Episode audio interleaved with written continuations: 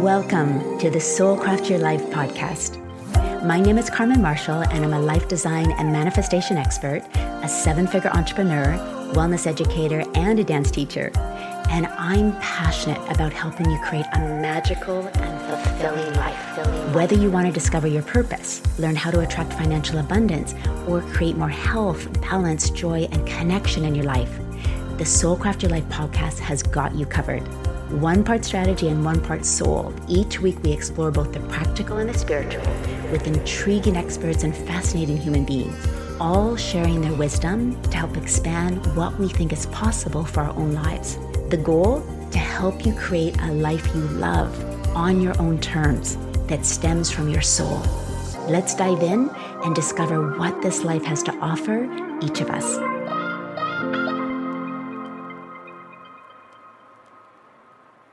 Hello, gorgeous souls. Welcome to episode 24 How to Be Magnetic, Part 2. So, episode 23, of course, was part one, and I go through the first four of the seven points of how to be magnetic. So, you may want to go back and listen to those first if you haven't had a chance to, only because the last three will make much more sense. So, how to be magnetic is all about deepening our own self identity so we become more magnetic for our desires. So being a really clear channel for the things that we want by being even more sure of who we are inside. It's all about energy. It's always about energy and your inner world that's actually truly running the show. And in order to become magnetic, we have to develop a deep, nurturing relationship with ourselves.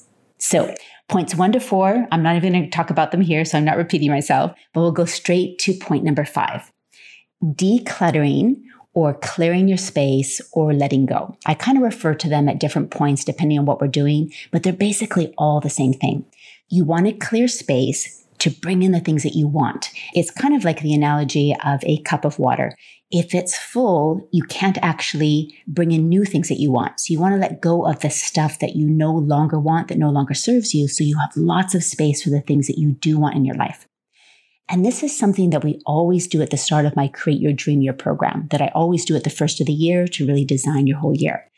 But did you know that it's actually best used as an ongoing practice? So it's like a spiritual practice, just the same as you would exercise. Well, if you consider, I consider exercise a spiritual practice. but just like you would take a shower every day, you would want to get outside every day, you would want to consistently develop your friendships you want to think of decluttering as a practice and even a spiritual practice that you do continually.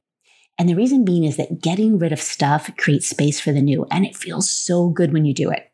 Stuff just weighs us down and it takes up space that could otherwise be used for the things that we really want. And part of the thing with manifestation is you want to keep your standards high. Because if your standards are lower, that's going to be a lower vibration and you're only going to be able to attract in lower vibration things. So we want to keep our standards high, keep the space clear for the things that we want. So I'm going to break down decluttering, creating space, letting go into four areas physical decluttering, to do list decluttering, energy decluttering, and internal decluttering. So the easiest one to do is probably the physical decluttering. But funnily enough, this is the one that people struggle with so much because it feels so hard to get rid of things. So here are the three questions that I ask myself. Not only when I need to declutter for something big, like when I'm moving, like I did a couple of months ago, but on an ongoing basis. So the three questions are, so it could be for anything in my house. Is it necessary? Does it give me energy? And could I do better? So, for example, if I'm looking at an ornament or I'm looking at some dishes or I'm looking at clothes, is it necessary? Maybe I have like three pairs of black Lululemon tights. does it give me energy? So, does it make me feel good? And could I do better? And those three things will help you get rid of so much stuff. And honestly, I don't know if you felt this, but the older I get, the more I want to live a lighter life. Like I actually feel that physical things weight me down. Now, I really like beautiful things, but it's the excess, the collecting, having so much stuff in the closet. And probably because I move a lot, I'm, I'm very aware of that. But even when I'm settled, if I feel like I've got like a lot of extra stuff or there's like a drawer that just has a lot of junk in it, it can literally weigh us down. And it's just like an energy vampire. So the more we can let go of anything that we don't need, that's not necessary, that doesn't give us energy, that we could do better, it clears space for what you want. The other neat thing, too, if you're ever stressed, one of the best things that you can do, or if you feel overwhelmed, is just go clean a drawer, like even a desk drawer or a kitchen drawer. Just that act of organizing and throwing away will give you more energy and help you feel better. So, if that can actually make you feel better in such a short little time, can you imagine when you're doing that on a bigger scale for your whole house? So, I would really suggest doing this as an ongoing practice Right now in my 12 month mastermind, we're actually really working with this. And so the participants are taking stock of their whole house, what's underneath their house, their garages, and it is providing so much energy, so much spaciousness, and everyone feels so much better. So physical decluttering is a huge thing. Number two thing, which is actually really easy to do as well, is your to do list. Now, a to do list by nature continually grows. And in today's society, we are hit by so many things that we need to be doing that are vying for our attention, the next shiny object, etc. So our to do list can get so out of control. So literally every week, I look at my to do list and I ask myself, is there something that I can let go? Because as we go along, we may decide, you know what, I want to go more this direction, or this is more important to me, you know, whatever it is. But if we don't cull down our to do list, it becomes so overwhelming. And there's a lot of things that we can put on our to do list that actually aren't going to support our most important goals. And something that I always like to work with, with all of my clients, is having your three to five goals, like your major goals for the year. And the same thing during the week, your three to five major goals during the week, because you don't want to have 20 goals that you're trying to do in, in any given year or in any given week. And when we can get really focused on that, instead of just letting our to-do list get bigger and bigger and bigger, every week we can look at it and say, is this really going to support me in those three to five most important goals that I have for this week or for this year or for this month? So to-do list decluttering is hugely important as well. And again, you want to look at it as a practice that you're constantly crossing off. Nope, that's actually not necessary to not feel guilty when you actually are letting go things. All right, so let's think of energy decluttering. So, what in your life do you feel is sucking your energy? It could be things that you have to do or you feel like you should do. It could be friends perhaps in your life that are really taking more energy than giving. It could be habits that are really just again sucking your energy. But think about where is energy siphoning off of you? Where do you feel depleted? Where do you feel the opposite of energized? Those are the things you also want to let go, clear space, declutter. Again, people can be a little bit harder because those can be friends over time that you've built. But again, if something just consistently is sucking your energy, you may want to consider making new friends or maybe spending less time with that person. But then also think of the things that you think that you should be doing or tasks that you are doing because you just feel like you have to do them. What could you actually let go so that you can actually create more time for the things that you want to do? And again, we want to keep our standards high because that's a higher vibration so that then we're going to be pulling in the things that are more aligned with the life that we want to lead. And then finally, internal decluttering. So this is a little bit deeper, but it's super important. So this is thinking about outdated versions of you that are maybe comfortable because you're so used to just being that way, but they no longer are who you are. So things might be like, you know, I'm kind of tired of just watching Netflix all night. And maybe I want to start going to a yoga class at night or a pottery class or a cooking class. Or maybe a lot of my friends like to drink and I really just like to go out for a cocktail once a week instead of doing it two or three times a week. Or maybe you're sleeping in instead of taking a walk early in the morning on the beach or going out for a hike. Just think is there any habits or way of being that I still do because I'm very comfortable, but it's not actually who I am or who I want to be? So this is letting go, decluttering, clearing space for outdated versions of you that you're comfortable with, but they no longer are who you are or who you want to be. So again, the areas that we can declutter, physical decluttering, to-do list decluttering. And again, I literally do this every week. What can I actually cross off of my list that I don't need to do? Energy decluttering. So what is taking our energy away? What is siphoning off of our life force? And then internal decluttering outdated versions of you that are comfortable, but that no longer are who you are. And one final thing with decluttering. There is one word that makes you instantly more magnetic. And can you guess what it is?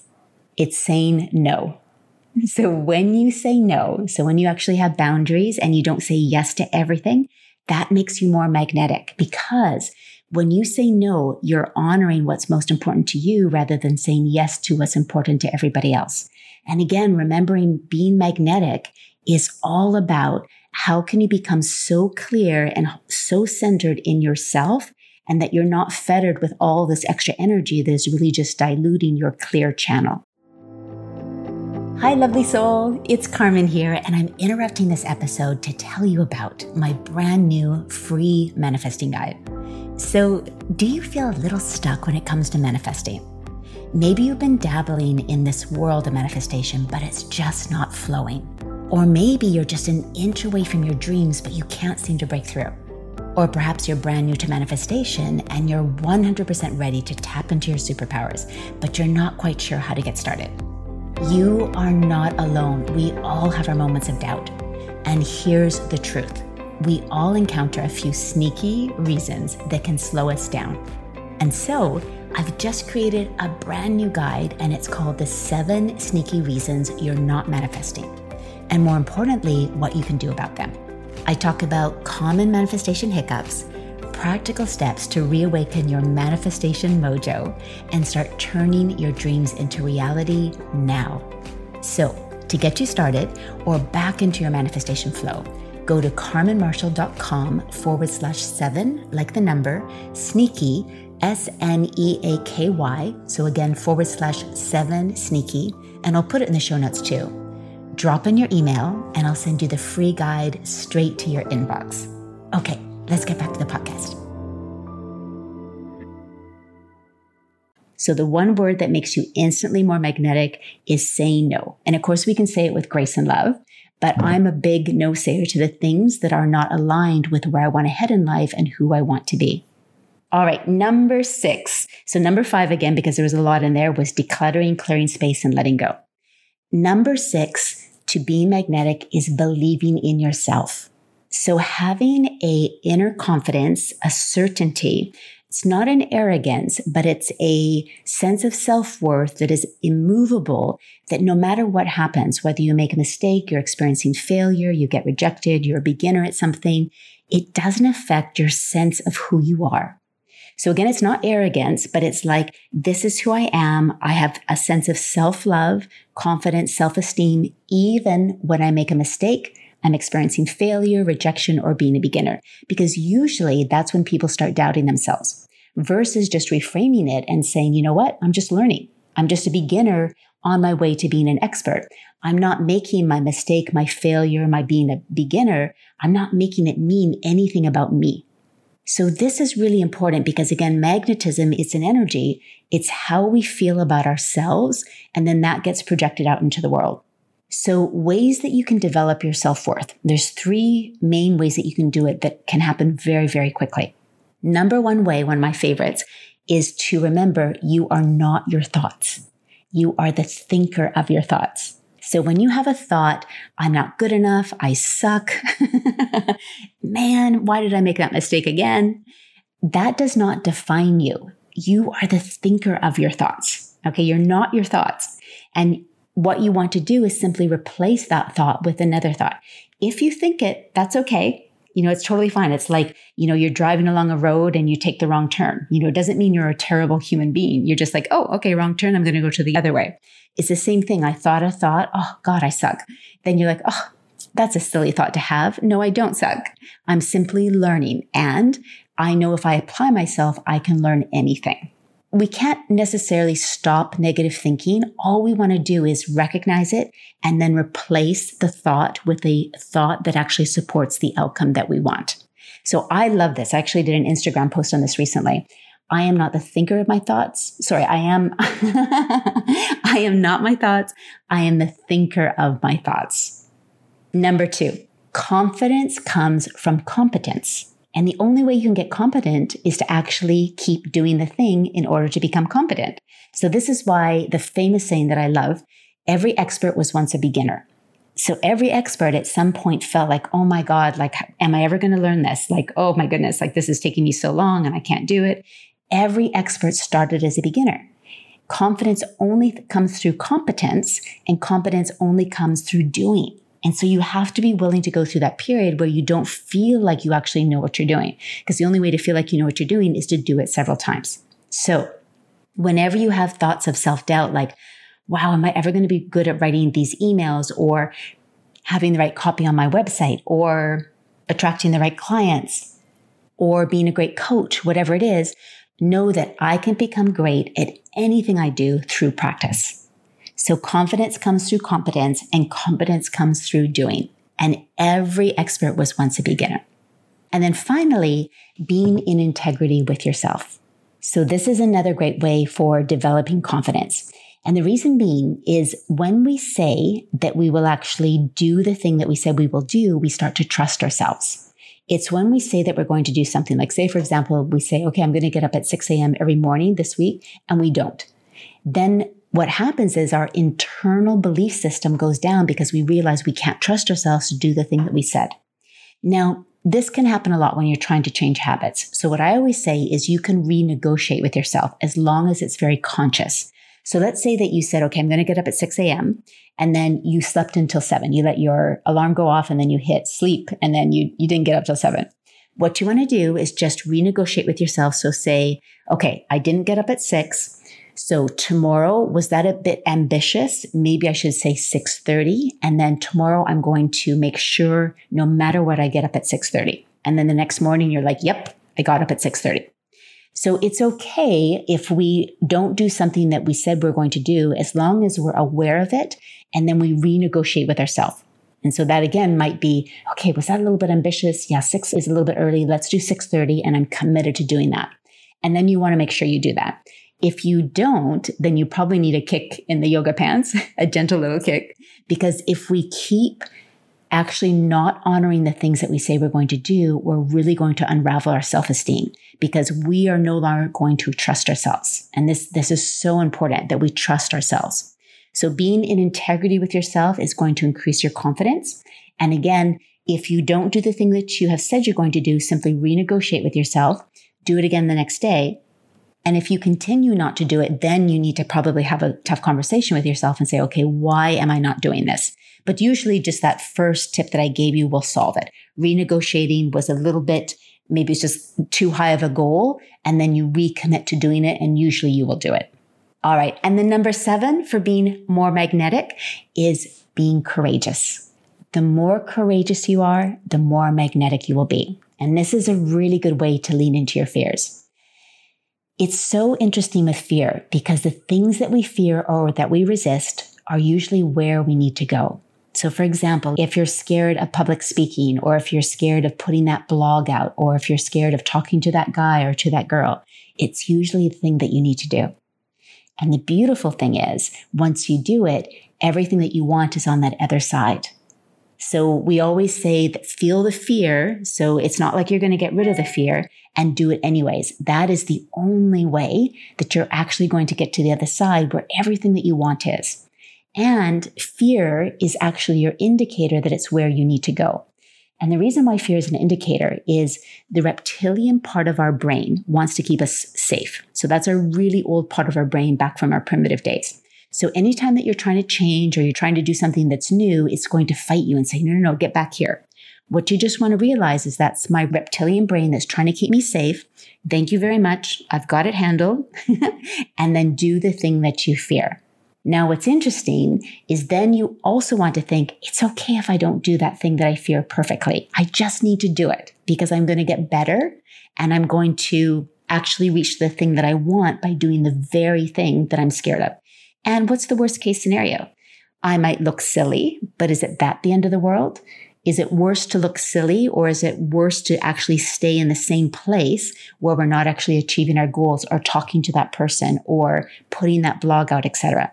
Oftentimes, we are so scared that we're going to get rejected or abandoned that we don't do the things that can set us free. So, the more courageous you are, the more magnetic you will become. And fear and resistance are always your signs that it's where you need to go. Now, this again is different than the fear that you might have when you look down a dark alley. you know, that's the fear that's keeping you safe. But I'm talking more about the personal development things. That's your reptilian brain trying to keep you safe, that you just want to say, Thank you very much, reptilian brain. I've totally got this. I know you're just trying to keep me safe, but this is the new person, the new identity that I want to take on. So I always like to say, the more courageous I am, the more magnetic I become. All right. I hope these seven things have helped you. Again, the first four you'll discover in episode 23. The last three we did were letting go, decluttering, clearing space, which was number five. Number six was believing in yourself, having that inner self confidence and how to develop it with the three ways. And then the final thing is being courageous because the more courageous you are, the more magnetic you become. I hope this podcast was helpful. And as always, remember you are here for a purpose. The more you discover, remember who you are and what you're here to do, the more meaningful and fulfilling your life will be. I will see you on the next podcast. Lots and lots of love. Thank you so much for listening. And if you enjoyed this episode, I'd absolutely love if you left a review on iTunes. It really helps me to get the podcast out there to support more people just like you to create soulful lives.